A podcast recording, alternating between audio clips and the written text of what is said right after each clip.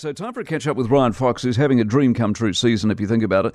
In the past month and a half, he's played two majors, the Masters and the USPGA Championship.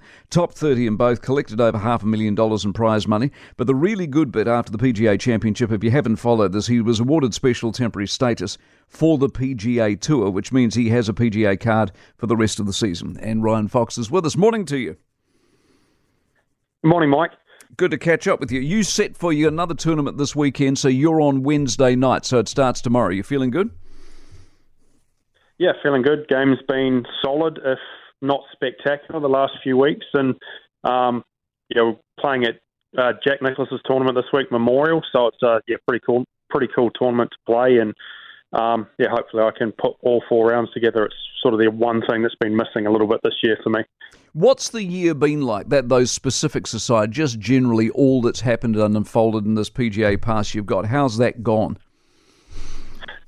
It's been pretty good for the most part. I kind of had a bit of a funny year with uh, sickness and stuff. I had a stomach bug one week in Dubai. I've had a uh, I had pneumonia coming back from the Masters, which knocked me pretty badly, and um, also had child number two at home. So it's been a pretty busy year off the golf course, and um, I think this is my 13th event of the year um, on the golf course. So there's been a fair bit of travel, but um, it's been nice to play in the states. And uh, as you said in the intro, yeah, it's a bit of a dream come true to play a bunch of these events that I've been playing in, and to to get a chance to play on the PGA Tour a bit more and get a full card for next year. How different is the PGA from Europe? Um, in terms of golf, it's quite different. Um, you know, it's the golf courses are generally a lot longer. Um, the roughs up, just in general, a bit harder. Um, and then most of the events I've played have been the elevated PGA Tour events, which means most of the top 50 in the world are playing. So the the strength of field is is quite a lot stronger than Europe, and that's been a pretty steep learning curve. But um, you know, for the most part, feel like I've handled it pretty well, and you know, enjoyed being over here as as as much as I can. It's a little bit more lonely over here. I don't quite know as many people yeah. as well, and America's pretty spread out, spread out, and everyone kind of stays in random places. So it's quite different to what we have in Europe in that respect, but um, you know, still been enjoyable. Is it daunting when you see the names that are there? I mean, the best of golf is right there, and you're playing with them. Is that does that mess with your head at all, or do you belong there? Um, it used to mess with my head a bit. Maybe not so much now. I, I maybe still don't quite feel like I belong, but there's not. I don't get overawed as much when you walk on the putting green and Jon Rahm's there or Rory's there. You know, I've played with all of those guys now. Um, you know, I can say hello, and the whole experience isn't quite as intimidating as, as it used to be, and um, starting to feel more and more comfortable um, week by week.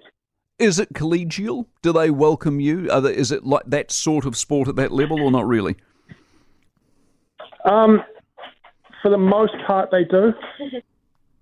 Um, it's quite everyone does their own thing, so you know no one goes out of their way per se, but it's um, you know to everyone says hello. You can sit down and have lunch to them, but uh, with them, sorry, but it's not. Yeah, it's not probably quite as welcoming as there's not quite as much camaraderie as there is in Europe. Yeah, it's interesting. I take it you've seen the Netflix documentary Full Swing. I've seen some of it, not all of it, but it gives a pretty good insight into what it's like. I mean, obviously, it shows a bit of the excess that's there, the flying private and stuff like that, which I'm certainly not doing much of. But um, you know, you see someone like Brooks Koepka, who obviously won the PGA a couple of weeks ago, how much golf was eating him. Um, you know, when he was injured and struggling, and yeah. you know he shouldn't have anything to complain about theoretically, but that's kind of what sport does to you. You know, if you're not performing at the top level, it it can really get on your nerves, and um, I think that was a pretty good insight into you know how it can really mess with your head a bit. That was one of the most interesting things that came out of it because it's it's what you forget, and what you forget about golf is even the very very best hardly ever win. It's like you don't go out and win everything. It's just we're not one of those sports, and that has got to play. You must have to psychologically settle into the fact that you can't win every weekend, and that's just okay. Yeah, I, I mean, you do get used to it. You know, going up through the levels, playing amateur golf, and then you know, in the lower levels of professional golf. But I mean, a Hall of Fame career in golf is maybe maybe two majors, maybe one, and probably six or eight PGA Tour events. And most of the guys that are doing that have played four to five hundred PGA Tour events and a bunch of majors to get to that point, wow. um, which is pretty scary compared to a lot of sports. And I think you know those that watched Tiger and what he did. I mean, it's it's scary. He was at I think 33% win rate at, at one point in his career, which I don't think anyone else has got close to in the modern era, at least. So I think everyone thinks golfers golfers should be like that. But if you win one or two times a year on the PGA Tour, you are as good as there's been, basically. Exactly. Preparing for this weekend's uh, 2023 Memorial Tournament. Uh, purse of twenty million dollars. Does that does that blow? You might see. I'm looking at Ryan. I'm looking at June. You've got the Memorial. You've got the Canadian Open, the US Open, the Travelers Championship, the Rocket Mortgage Classic. Um, anywhere between nine and twenty million dollars in purse money. The money is astonishing.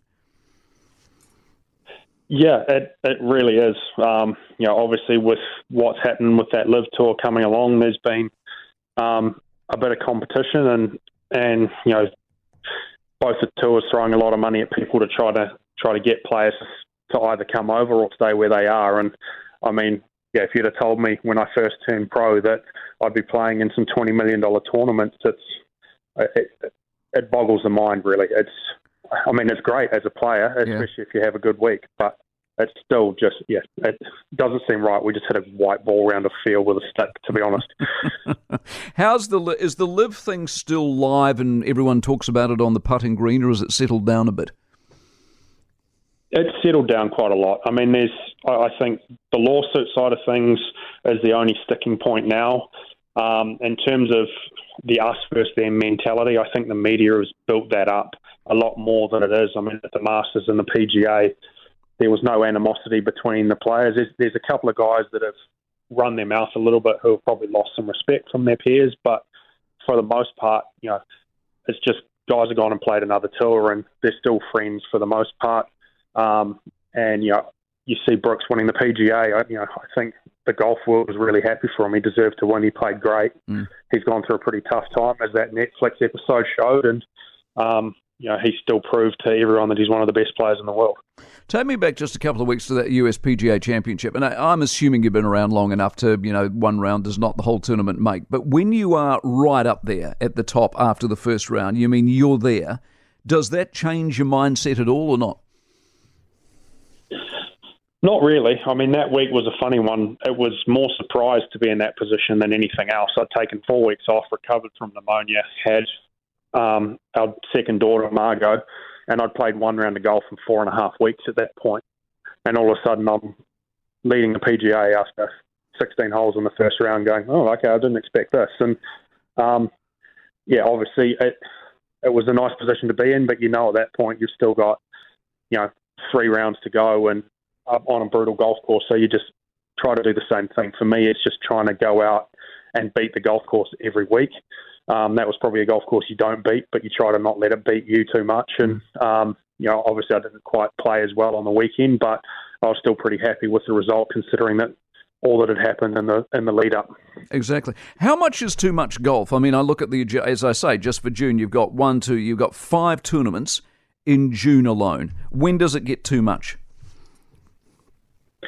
Um, I mean, it's very dependent on the person. I know a lot of the guys on the PGA Tour are, are struggling with the schedule at the moment because they've had a lot of those elevated events that they've had to play, and the top guys are playing a lot more than what they normally do. Um, for me, I've always liked playing a lot. Um, so, you know, playing four or five events in a row doesn't seem too much. I mean, my, my first two trips of the year, I played four weeks in a row, was home for 10 days, and then went and played six or seven weeks in a row in the States and you've got to pick your schedule. You've got to um, you know take a few weeks off. And you know, for me coming up, it's it's pretty hectic. I'm in Ohio this week. I come home for six days. Um, then I head up to the US Open, and then I've got a tournament in Germany, and I come home for 12 days. And then I head up for a tournament in uh, two tournaments in Scotland, or one in Scotland, one in England, and then back to the States for a couple of weeks. So, yeah, it's pretty. Yeah, there's a lot of travel involved, and obviously having um, you know, two young kids at home is affecting the travel schedule in that regard. I've got to, you know, go back and help out. But you know, it's that's kind of what we do. Yeah. You know, you're playing. There's a lot of travel involved, and you, you're playing a lot of golf. You know, for me, I'm probably playing 25 to 30 events this year minimum, and um, with a whole lot of travel back and forth. And thankfully, I've done it for years now, and it's just kind of normal. Yeah, you see, you seem having followed you for a number of years now. You seem on a trajectory. You seem to be in, in you know, and yes, you have your bad weeks and good weeks and all, but overall, you seem to be heading in the right direction. Is that fair? Yeah, that's what it feels like. I mean, last year was a big year for me. Um, you know, getting a chance to play over here, finishing second on the European Tour money list. Um, you know, I knew I was getting all the majors, and then to have this opportunity this year and to get special temporary was a was a big goal of mine. It's not a full PGA Tour card for this year, but it gives me unlimited invites. It also gives me a bit of a category, so I will have some events to play, and and it gives a pathway to the PGA Tour for next year, which is the big goal. And um, you know, I've started to feel a lot more comfortable in the big events. Um, you know, ha- are turning weeks that I don't quite feel like I have my game into solid weeks, which in the past were probably missed cuts. And um, yeah, hopefully the the trajectory keeps going. It's you know it's been a fun ride so far, and um, you know, I've got a lot of exciting stuff coming up as well. Fantastic. Well, Mike, go well. It's always good to catch up with you, and we wish you all the very best, and we'll talk again soon, hopefully. Thanks, Mike. Appreciate it. Good on you, mate. Always good to talk. Ryan Fox out of um, the States for us this morning. For more from the Mike Hosking Breakfast, listen live to News Talk ZB from 6 a.m. weekdays or follow the podcast on iHeartRadio.